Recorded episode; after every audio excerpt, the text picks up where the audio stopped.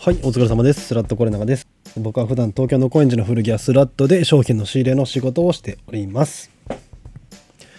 えーこのポッドキャストは古着屋10年目の話ということで、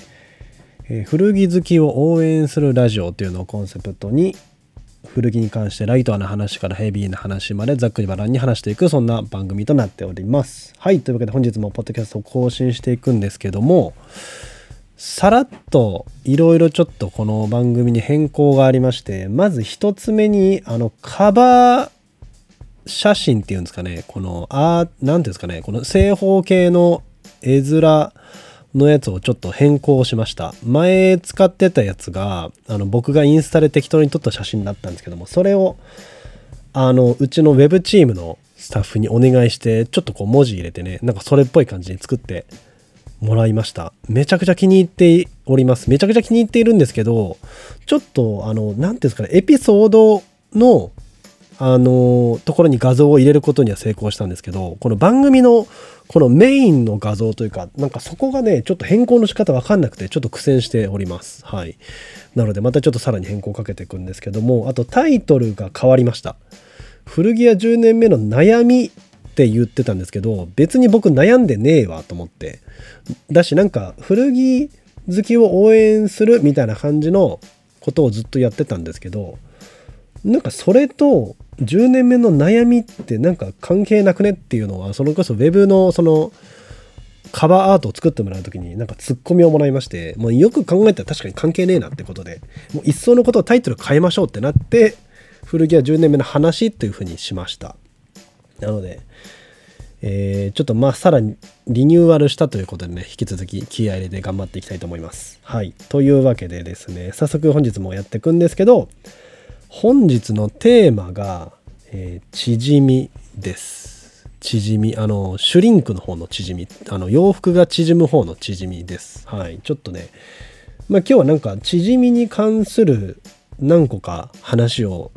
ネット上で拾ってきてちょっとまとめて話してみたいかなと思います。縮み。なんか洋服まあ洋服なんで洗えば縮むんですけど古着ほどこうなんか縮みをなんだろう。なんか考えるとか気にする洋服もなかなかないですよね。それはなんかプラスでもありマイナスでもありって感じなんですけどあの瓶製乾燥機かけたら縮んじゃったみたいなこともね全然あるし。で逆にこう縮んでるからサイズがちょうどいいみたいなこともあるわけじゃないですか。これまたやっぱ古着が中古だからねこの本来は縮むっていうのがネガティブなはずなんだけどまあポジティブでもありネガティブでもあるっていうこう中立な感じっていうのがね何とも言えないなっていう風なことを思っておりました。はいというわけでではじゃあ早速縮みに関して話していきたいと思います。はいではそれではやっていきますけれども縮みというと皆さん何を連想しますかね？今回は3つほどちょっと見つけてきたんですけどもまず1つ目が、えーサンフォライズド表記。2つ目リバースイーブ。で3つ目が501のジーンズです。でなんか縮みっていうとまあ僕もパッと出てこなかったんですけど、まあ、まず最初のサンホライズドねサンホライズドって、まあ、皆さん古着好きな方だったら知ってると思うんですけど60、まあ、ざっくり60年代以前のものとかだと結構表記されてて僕正直これが何なのかあんまりよく分かってなかったんですよこれがあると古いねっていうのはまあなんかそのね、ヴィンテージ好きとしては知ってたんですけどサンホライズドっていうのが何なのかっていうのはあんまりよく分かってなかったんでちょっと改めてサクッと調べたんですね。でこれが結局、えっと、1930年代に、えー表示されるようになったまあその表記事が縮まないような加工がされてますよっていうような意味合いならしいんですよねこのサンホライズドっていうのは。でまあ、さらに詳しく話していくとまあそれ以前の洋服、まあ、主にコットンとかだと思うんですけどね、まあ、洗ったら縮んじゃったんですけどっていうクレームがめちゃくちゃあったらしいんですよね。でそれに対してまあ洗濯による縮みを減らすための生地の処理っていうのに関してえー、とこれアメリカ人のサンフォード・ロックウッドさんっていう人が、えー1930年代30何年だったかなちょっと忘れましたけど30年代に特許を取ってるんですよね。だからこの人がその縮まないような処理っていうのを技術として見つけて特許を取ってでそれ以降そのアメリカの洋服のいろんなものにサンフライズドつまりこれは縮まないよっていうこう何て言うんですかね。うんちょっと漢字違うかもしれないですけどこう健康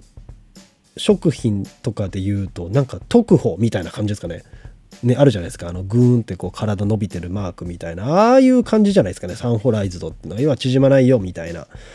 ていうのは30年代からそのアメリカの洋服で表記されるようになったそうです。だからこのサンフォライズドのサンフォライって人の名前なんですね。サンフォードさんなんで。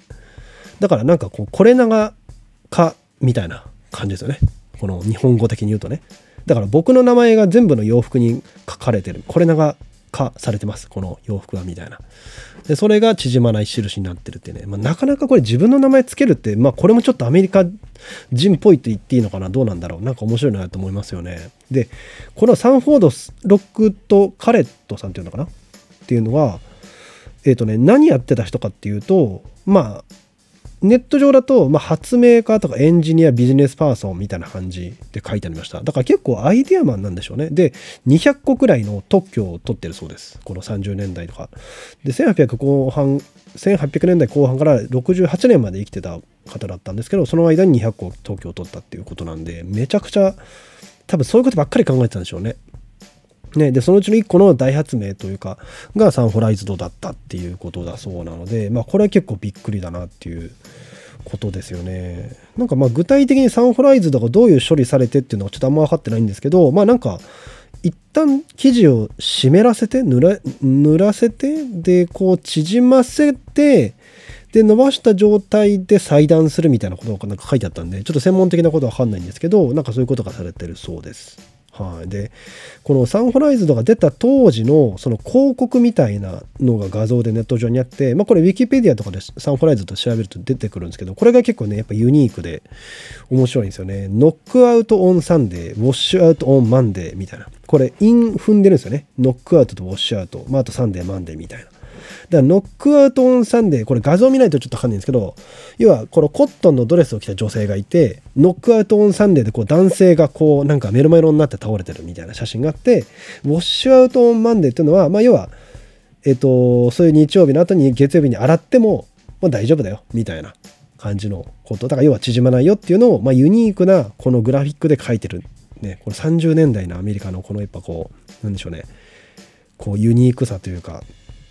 がすごく感じるグラフィックなんでこれちょっとぜひネット上で見てほしいかなと思います。はいなんでこういうのを見るとねやっぱリアルの30年代のアメリカ人がどういう生活してたのかっていうのを想像したくなりますよね。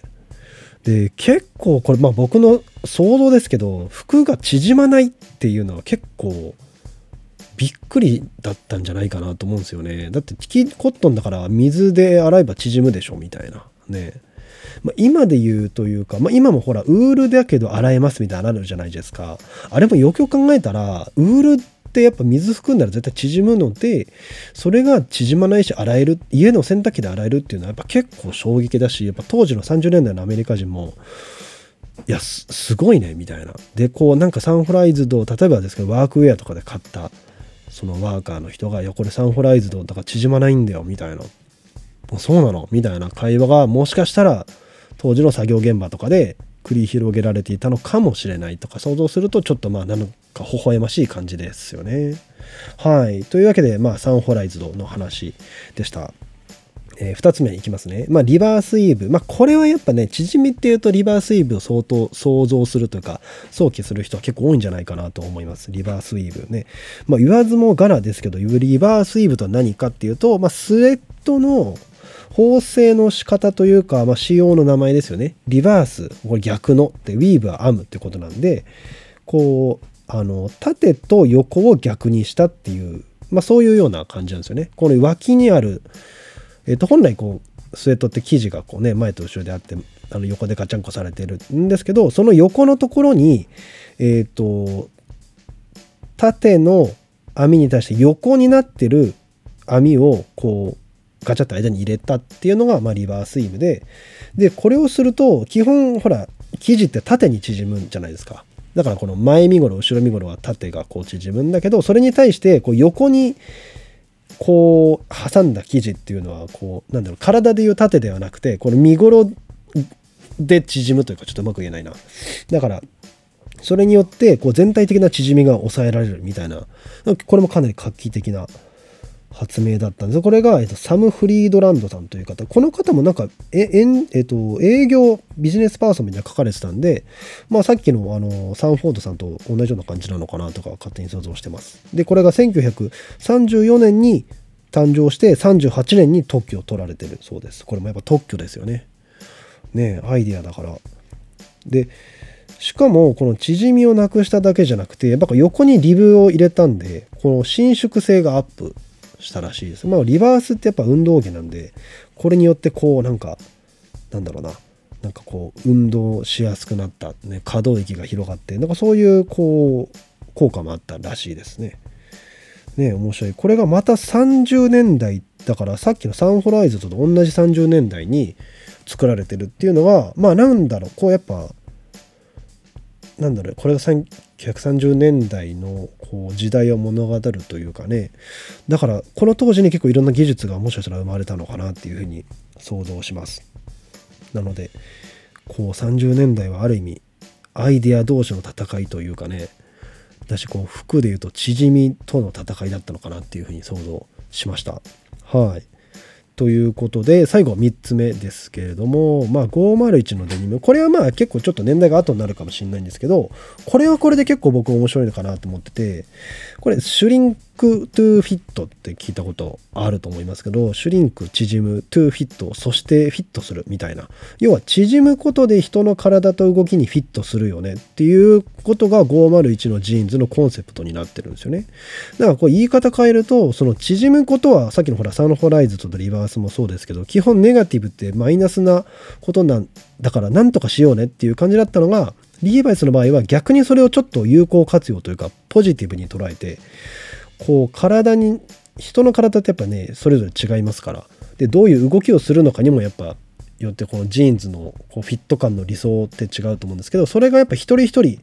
縮むということによって一人一人にこうカスタマイズされるというかねそれがパーソナライズっていうのかなされたっていうのがある意味ちょっとこう501の新鮮なとか斬新な発想の転換というかそういうものを感じますねなんでまあ、ある意味この欠点を商品の価値に転嫁したことで、まあ、ジーンズのこのオンリーワンの雰囲気でこうジーンズを育てるっていう概念の、まあ、元になったっていうふうには言われてるそうです。うん、なかなかこれもここの縮みとジーンズの魅力っていうのがこう関係してるっていうのがまあ面白いですよね。だから501 501のデニムは防縮加工が少ない生地をあえて使ってるそうです。なんで505とかはね、フロントジップなんで縮んじゃうとジップ使いにくいとかそういうのがあると思いますけど、まあだから501はフロントがボタンになってるみたいな、そういう背景というか、こう、意味があるんだなっていう感じです。はい。ということなので501のデニムね、これがまたさっきのサンフライズとリーバースとちょっと意味合いが違う意味での縮みということをえー、表してるよというような話でした。はいというわけで、えー、縮みに関する3つのエピソードというか歴史みたいなのを紹介してみましたけれどもまあこっからちょっと僕が思ったこととか感想をちょっと話してみたいと思います。で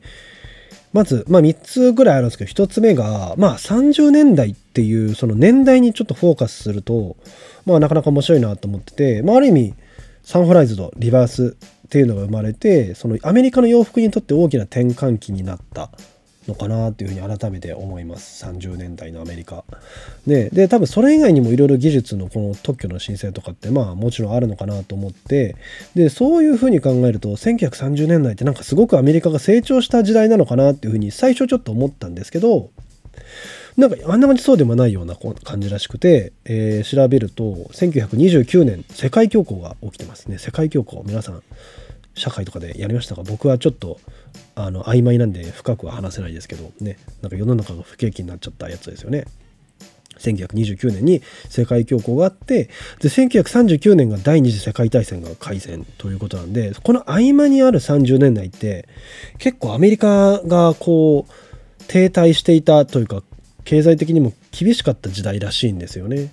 だからある意味世界が揺らいだ時代に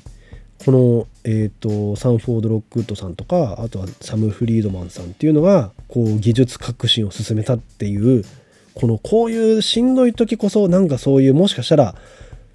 アイデアを出そうみたいなエネルギーが生まれてたのかなんか本当に立派だしすごいなっていうふうに感心してしまいました。ね、だからなんだろうちょっと話ずれちゃうかもしれないですけどなんかこう生活が苦しいじゃないけどやっぱこう大変な時ほどまあなんか嫌になるんだけどこうなんとかこういう時だからこそ何とかしてやろうみたいなエネルギーもなんかそういうしんどい時だからこそ出るみたいなこともまあ言いようによっては言えるのかなと思ったので、まあ、ある意味ちょっとこう勇気をもらったって言っちゃうとちょっと大げさかもしれないですけど、まあ、そんなような感想を持ちました。はい、で2つ目なんですけどアメリカの服はある意味縮みとの戦いだったのかなっていうふうに思いました。まあこれもちょっと大げさかもしれないんですけど、まあ、サンフライズドってやっぱアメリカ古着ヴィンテージ古着を知る中にサンフライズドって結構こうよく覚えるというかねなんか象徴的なものだディテールかなとも思いますし、まあ、リバースイブしかりなんでなんかこうそういうのをこう30年代からアメリカ人が作ってるっていうのはこうなんだろうな。なんかいかにこの服が縮むっていうのがなんか嫌だったんだなっていうね。それに対して何とかしたろうみたいなそういうこうなんだろうな。やっぱこう戦いだったのかなっていうふうに思います。で一方でそうやってこう縮みとの戦いを繰り広げられてきた1930年代以降にまあリーバイス501がその縮むっていうのをメリットに転換したっていうね価値に転換してでその価値によってリーバイス、まあ、ジーンズを育てるっていうこのまたさらに1個なんだろう洋服の格を上げたみたいなねプラスの方に持ってったっていうのがまだ結構これ興味深いなと思いますよね。だか縮むっていうこと自体はプラスでもあり、まあ最初の冒頭でも言いましたけど、まあプラスでもありマイナスでもあるっていうことなので、なんかこう発想の転換をしたっていうのはやっぱこの一発リーバイスジーンズが、こうジーンズの中でも特にトップって言われてる、ね、なんかそういうゆえんなのかもしれないなっていうふうに想像しました。なので、このなんだろうな、縮みがあるとか、あとはこう今の古着で言うとダメージがあったりとかねサイズがちょっと合わないっていうのもまあ着こなしのアクセントになったりすることとかもあるので、まあ、そこって結構解釈の問題じゃないですかだからそこの発想を転換するみたいなことは結構今の古着の楽しみ方とか着こなし方みたいなところに結構共通するなというかなんか共感できるなっていう風なこともちょっと感じたりしました。はい、で最後なんですけれどもまあやっぱりアメリカの古着のたくましさを感じた感じですよね。なんかまあ先入観ですけどヨーロッパの服でカジュアルな服って結構なんかこうエレガントなというか感じのイメージですけどアメリカの服って結構ごつめで頑丈でみたいななんかそういうイメージなんとなくないですかね。まあちょっと先入観もあるかもしれないんですけどやっぱアメリカ古着のこうメイドイン USA の作りの良さみたいなこう生地の厚みとかしっかりした感じみたいのってなんとなく皆さんイメージとして持ってると思うんですけどそのイメージを実は支えていたのが、まあ、サンフライズド加工であったりリバースイブみたいな発明だったのかなっていうふうに思うとこう頑丈なアメリカンウェアっていうイメージを支えたのはやっぱり縮みとこう当時のアメリカ人との戦いのこの苦労の結果がそういうイメージを生んだのかなっていうような解釈も仕様によってはできるんですよね。まあ、だからそれがねなんかこうやっぱこの30年代という時代に詰まってるんだなっていうふうにある意味ちょっとロマンを感じたような話でした。はい。まあそんな感じですかね。なので、ね、ぜひ、えっ、ー、と、アメリカ古着、特にヴィンテージとかお好きな方はね、こうカバーオールだとかオーバーオールとか持ってらっしゃる方、サンホライズド表記があるものもね、あるんじゃないでしょうか。ね、サンホライズドっていう、こう、ブランドになってるのもありますよね。あれとかももろですよね。ね、ボタンにサンフライズって書いてあるやつとか、うん、なんで改めてまあ今ちょっと簡単にお話ししたんですけどもそういったことを含めてちょっともう一回お手持ちのカバーオールなりオーバーオールなりサンフライズと表記のワークウェアなんか見てみたらね面白いんじゃないかなと思います。ステッチの感じとか生地の感じとかねこうよくよく見ると結構新鮮に見えてくるところもあると思いますので是非楽しんで見てもらえたらと思いますし是非皆さんもご興味あればねそういったこうなんだろうなそのディテールとディテールの背景にある時代みたいのをまあサクッとネットで調べてみるみたいなことをお時間がある時にやってみたらいいかなというふうに思いました。というわけでそんな感じで本日は終わりたいと思います。はい。でちなみに珍しく次回の予告なんですけど、まあ、次回かその後か分かんないですけどもね久々にちょっと対談のポッドキャストを、えー、昨夜撮りましたので、えー、ゲストは誰なのかそれはちょっと実際に聞いてからのお楽しみということになりますがぜひぜひお聞きください。ただちょっとね僕リモート収録を初めてやったらね音声のクオリティがちょっとあまりうまく設定できてなくてちょっとお聞きづらいかもしれないです正直。ただ内容はね結構2人とも盛り上がって楽しくお話ができたのでそこに関しては期待していただいてもいいかなと思っておりますので、ぜひぜひ聞いてみてください。というわけで、本日はこちらで終わりたいと思います。このポッドキャストの感想は僕のインスタグラムの DM ないしはリアクションでお気軽にいただいても結構ですし、Twitter なんかでハッシュタグ古着屋10年目の話でつぶやいていただいても構いません。というわけで、本日も最後までお聴きくださってありがとうございます。それでは、失礼いたします。